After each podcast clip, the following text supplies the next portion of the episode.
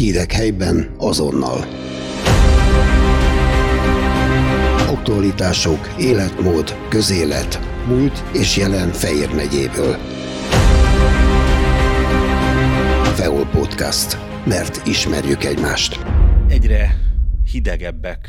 az éjszakák, most már beköszöntött az ősz, és kevésbé enyhe az időjárás éjszaka, és hát így november elején azért nem árt észben tartani, hogy közeledik bizony a tél, közelednek a hidegebb hónapok. Így tehát felvetődik a kérdés, hogy milyen a hajléktalan helyzet Székesfehérváron, illetve hogyan készül erre a kríziskezelő központ. Erről beszélgetek a folytatásban Zsapka Attillával, az intézmény vezetőjével. Köszönöm szépen, hogy a rendelkezésünkre áll. Üdvözlöm, jó reggelt kívánok én is. Mielőtt, igen, hát, igen, bocsánat, igen? mielőtt rákanyarodnánk a, a hajléktalanok helyzetére, tegyünk egy kitérőt, annál is inkább, hiszen a napokban egy felújított lakással segíti az önkormányzat a családi családok átmeneti otthonát, és nyilván ez is egy fontos egysége a, a, az intézmény hálózatnak, a szociális intézmény hálózatnak, és azt javaslom, hogy a megengedő, hogy beszéljünk először erről néhány szót, hogy mit is jelent a családok átmeneti otthona, illetve a védenceik számára ez a felújított lakás, vagy mit fog jelenteni, de mindenek előtt tisztázunk néhány alapvetést a családi átmeneti, a családok átmeneti otthonával kapcsolatosan. Kik, milyen feltételekkel és mennyi időre vehetik igénybe? Igen, hát ugye a családok átmeneti otthona itt Székesfehérváron a Palotai úton található. Hat szobát tudunk biztosítani a, az otthontalanná vált édesanyja, illetve gyermeke gyermekei részére. Tehát nagyon fontos, hogy lehet, hogy családok átmeneti otthonának hívjuk, de igazából anya-gyerek otthonként funkcionál, tehát az édesanyja a gyermekével, gyermekeivel tud beköltözni. Kérelmet kell benyújtani az anya otthon számára, a családok átmeneti otthona számára, és igazából abban nagyon röviden meg kell fogalmazni, hogy, hogy milyen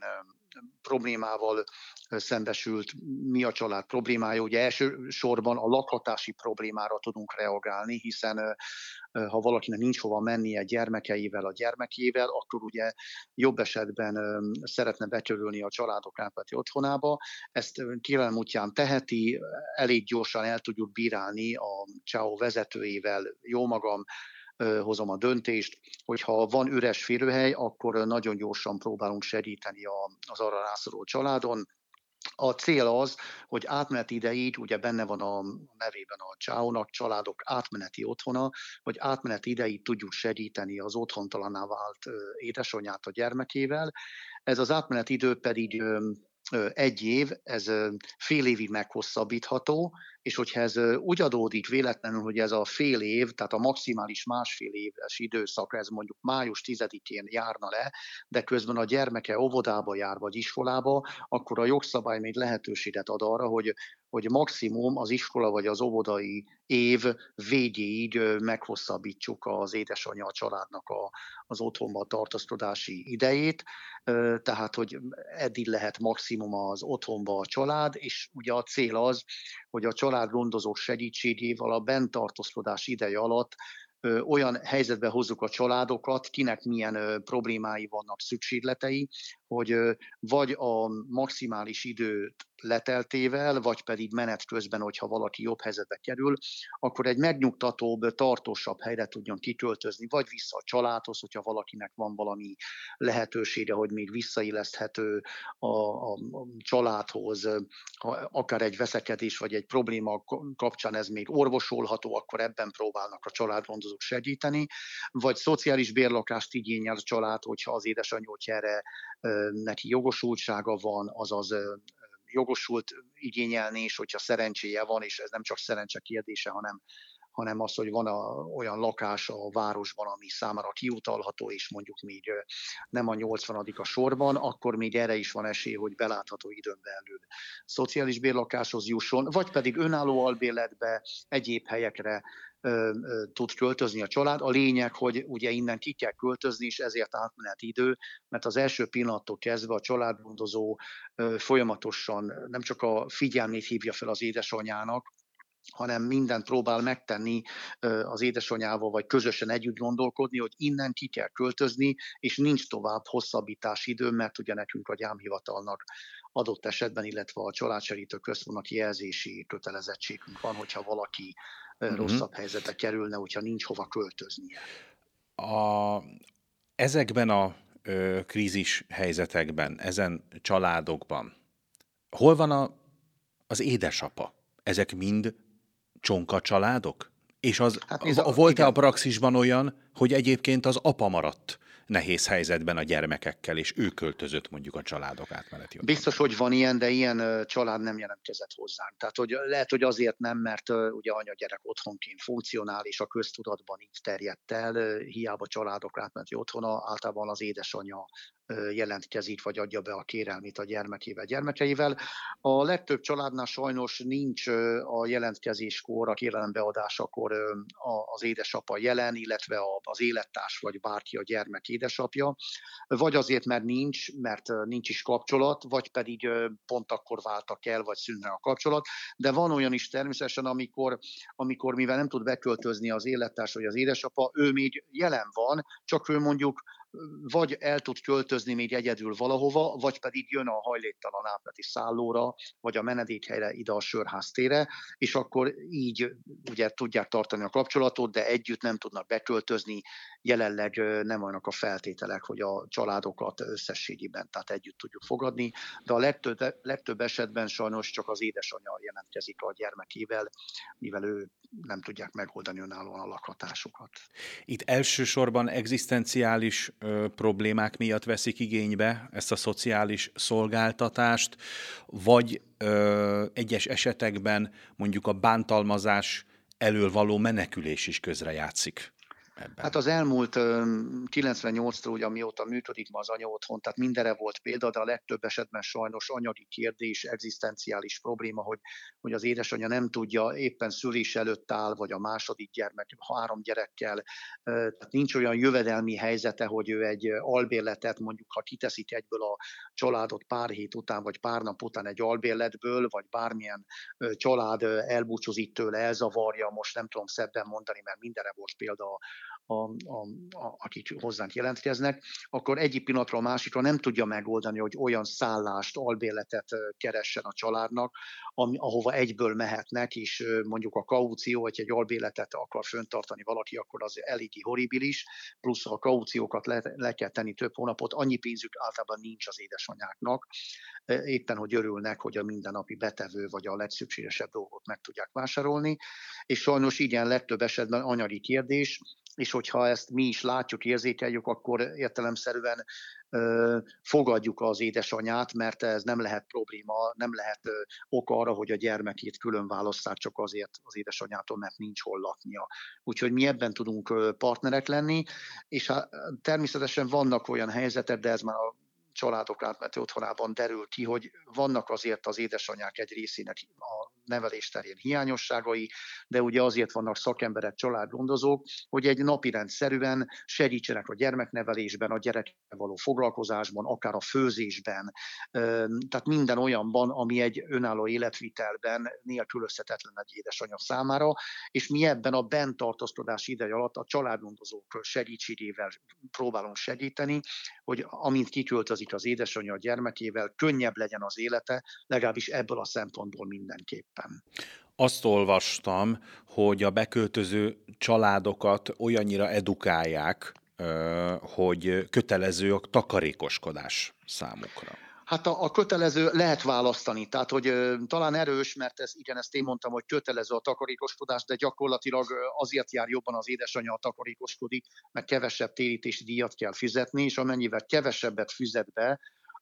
hiszen vállalja hivatalosan a takarékosságot, az a pénz viszont az ő takarék számlájára, vagy a félre, tehát abba a részbe megy, amit, ahogy ő félre rakja. Tehát vagy nyit egy másik számlát, vagy elmegy olyan pénzintézethez és külön, tehát bizonyítania kell, hogy ő valóban takarékoskodik. Ez gyakorlatilag arra jó, hogyha ő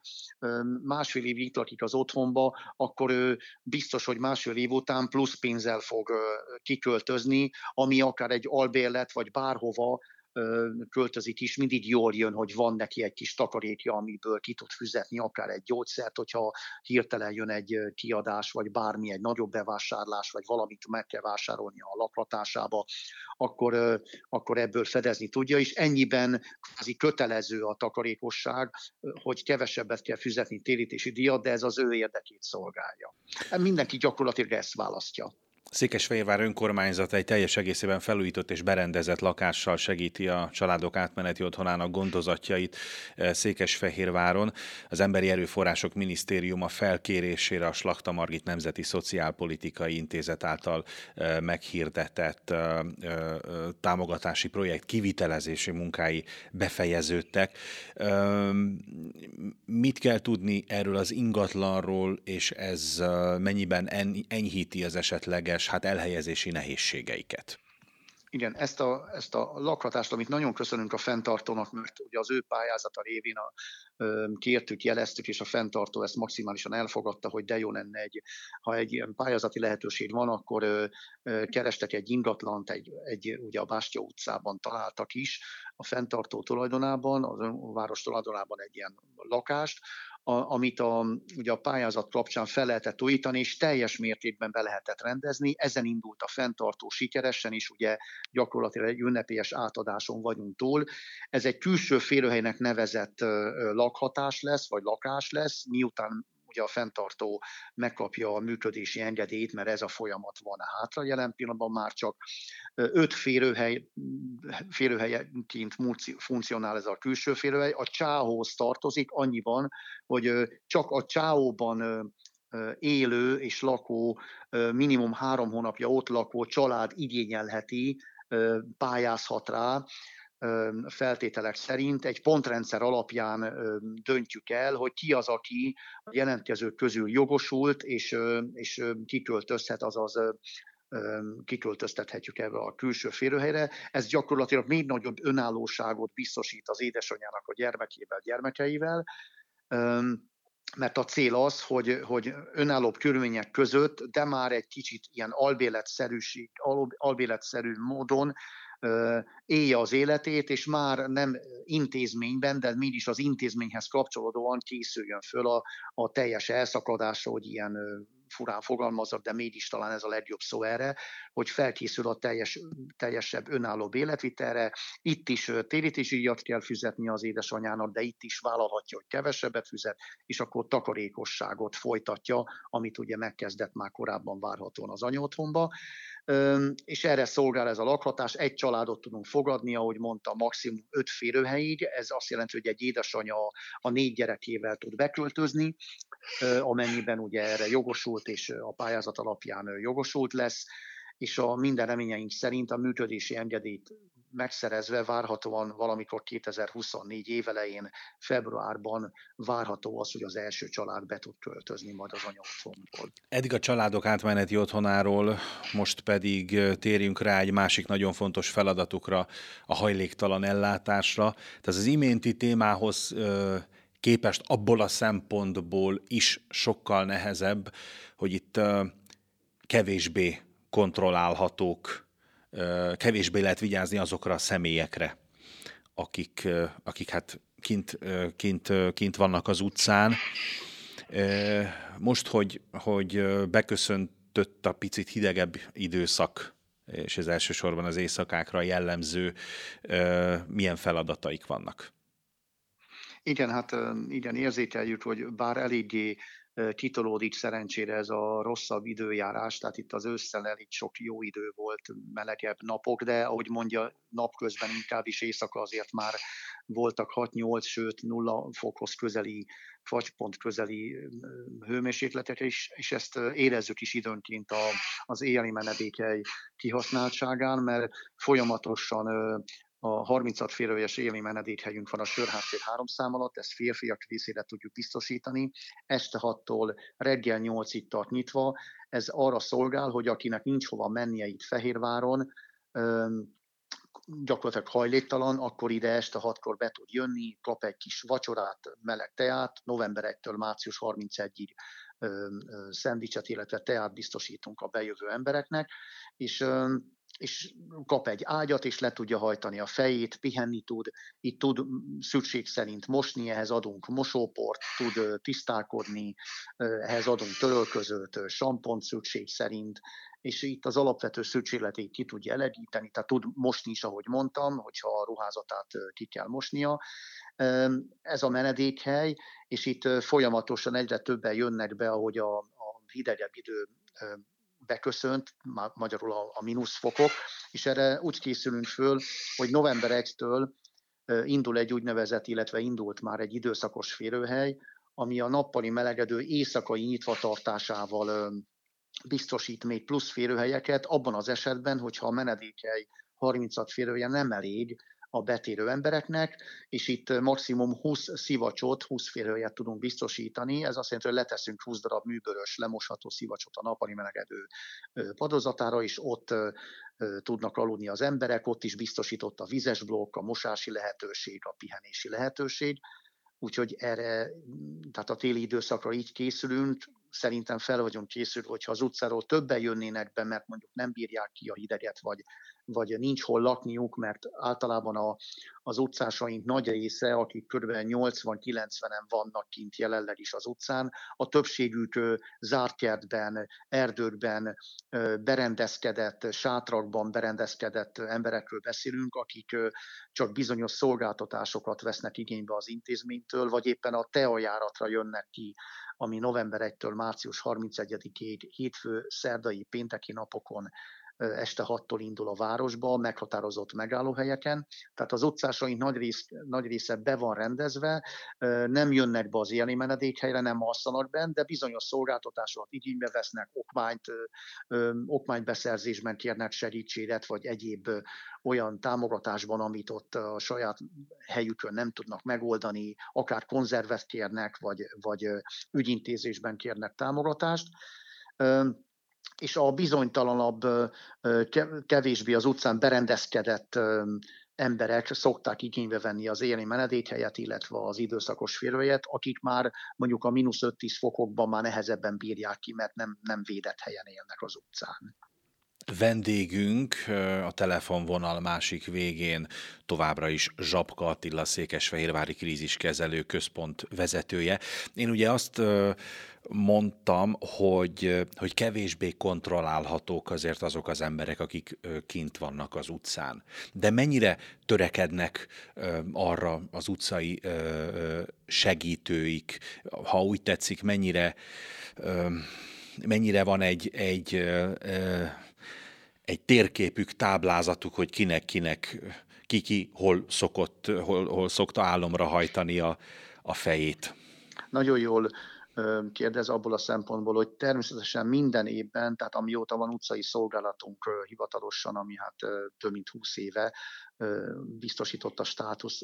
az intézmény számára, amit a fenntartó biztosított. Kettő szolgálatunk van, szolgálatonként kettő fő utcai szociális munkatárs segítő látja el, tehát összességben négy fő járja folyamatosan nap mint nap hétfőtől péntekig az utcát, és ez a téli időszak az intézmény életében mindenképpen kiemelt, és az utcás, utcai szociális munkatársak feladata az, hogy a korábban feltérképezett és ugye név szerint tudjuk, tudják a kollégák, hogy, a, hogy Fehérváron hol melyik helyen, melyik zárkertben, erdősában, te, elhagyatott területen, szerencsére a romos épületek egyre kevesebb, kevesebb van, így ott nem tudnak meghúzódni, inkább a veszély miatt mondom, hogy szerencsére, mert ott voltak azért bizonytalan romos épületek, ahova behúzottak nagyon régen emberek is, nem volt egy túl biztonságos. A lényeg, hogy név szerint tudják természetesen, hogy ki hol helyezkedik el, hol található meg. Ezt a tél előtt, tehát ősszel, valamikor szeptemberben a kollégák folyamatosan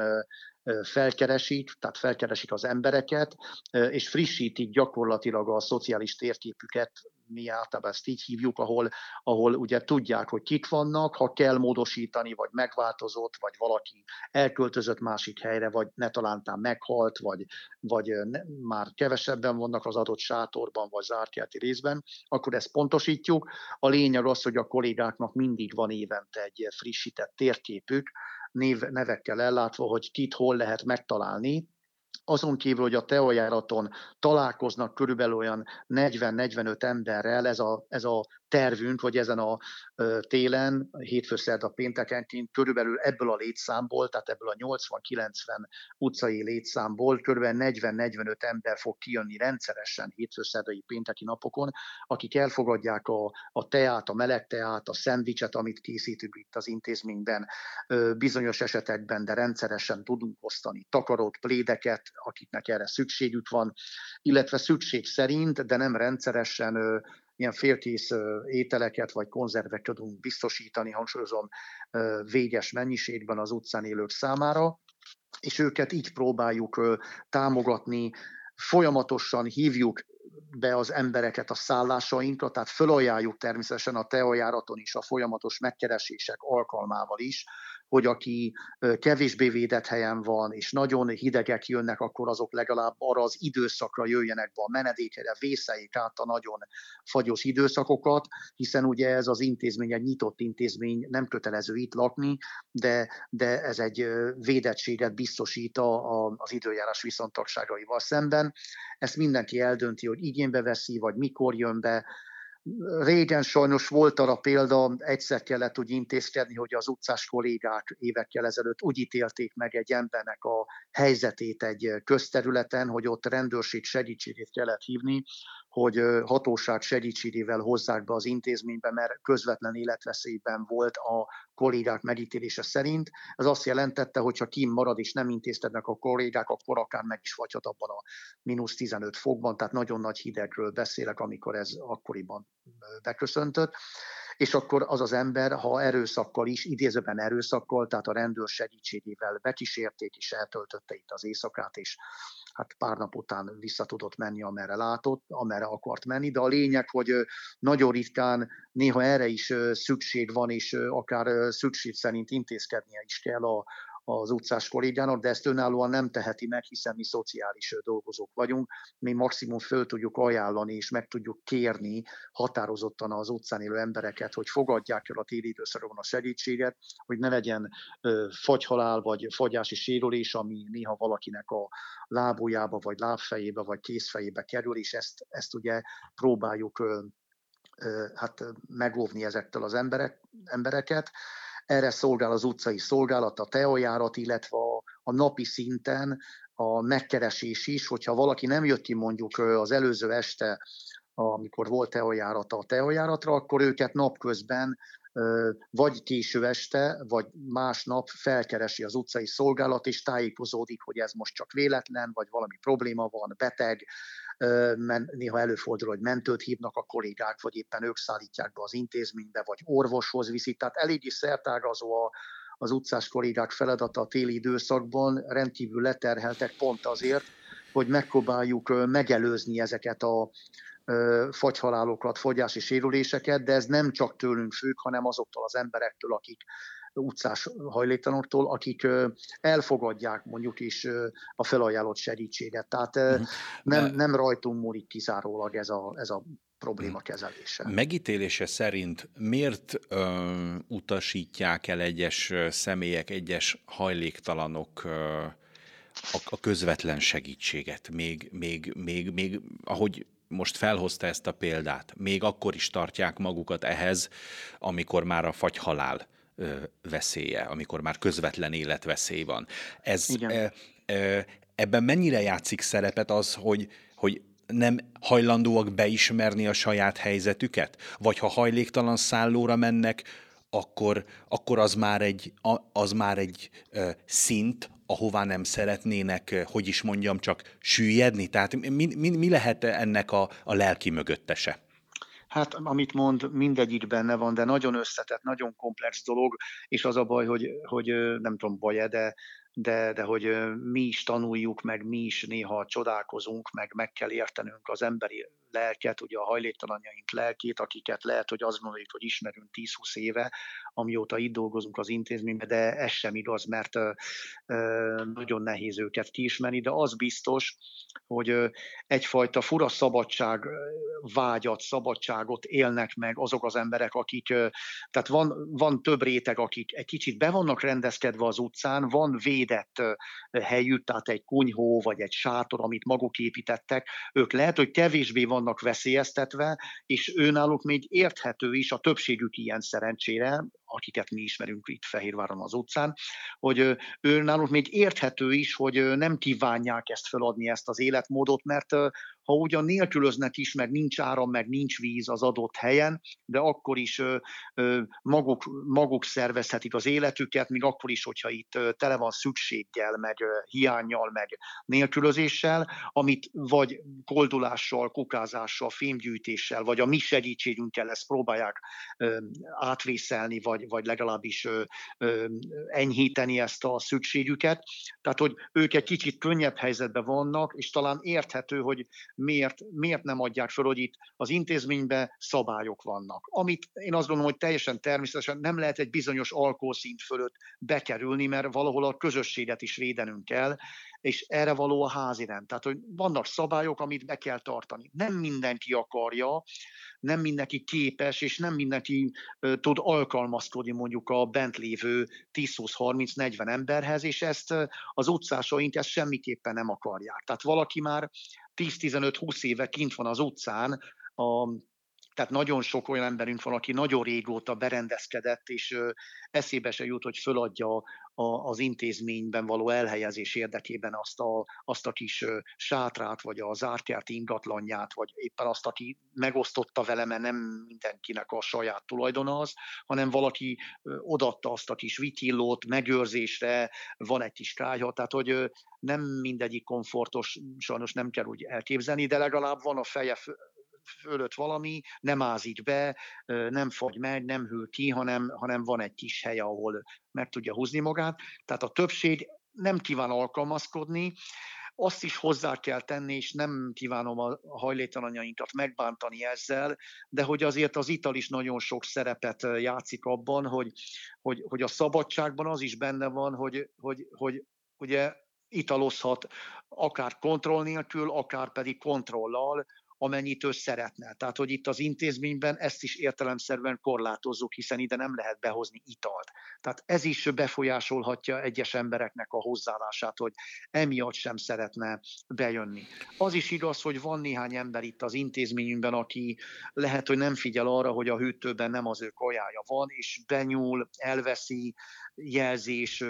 vagy kérdezés nélkül, és ez szerencsére azért nem számottevő, de előfordul, és azért időnként nekünk is közbe kell lépni, és valaki ezt sem bírja elviselni, vagy nem kívánja elfogadni, hogy az ő saját kis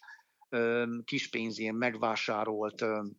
ételt, bármi legyen is az, azt más fogyassza el, és akkor ebből veszekedés legyen, vagy vita legyen.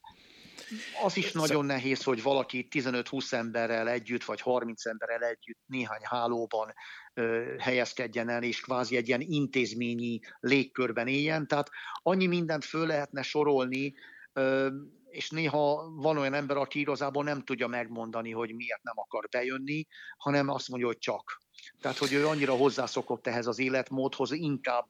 fagyoskodik, mert ugye azért a hidegben fagyoskodni lehet, hiába van takarója, plédje, vagy bármilyen jó ruhaneműje. Ő akkor is ezt a általa hát kialakított szabadságot nem kívánja föladni, és ezt természetesen nekünk tiszteletben kell tartani,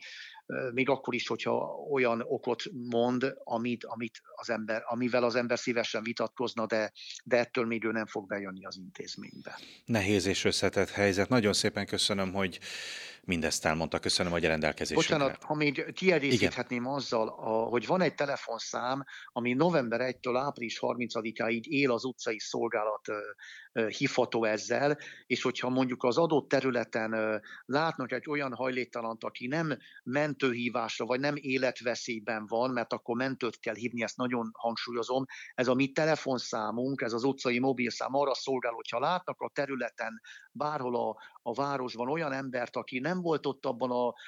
az elmúlt időszakban, biztos segítségre szorulna, várhatóan, láthatóan hajléktalan is, és ezért fölhívnák az utcai szolgálatot, hogy belátható időn belül jöjjenek ki, nézzék meg, beszélgessenek el vele, akkor van erre egy mobil számunk, ami, ami hívható, ez a 0620 957 94 10-es telefonszám, Tehát hangsúlyozom, ez erre szolgál, nem pedig életmentésre, mert akkor viszont hangsúlyozom, mindenképpen mentőt kell hívni, mert a kollégák ez nem tudnak olyan gyorsan kiszállni, illetve kimenni az utcai krízis autóval. És hogyha megenged még egy kiegészítést,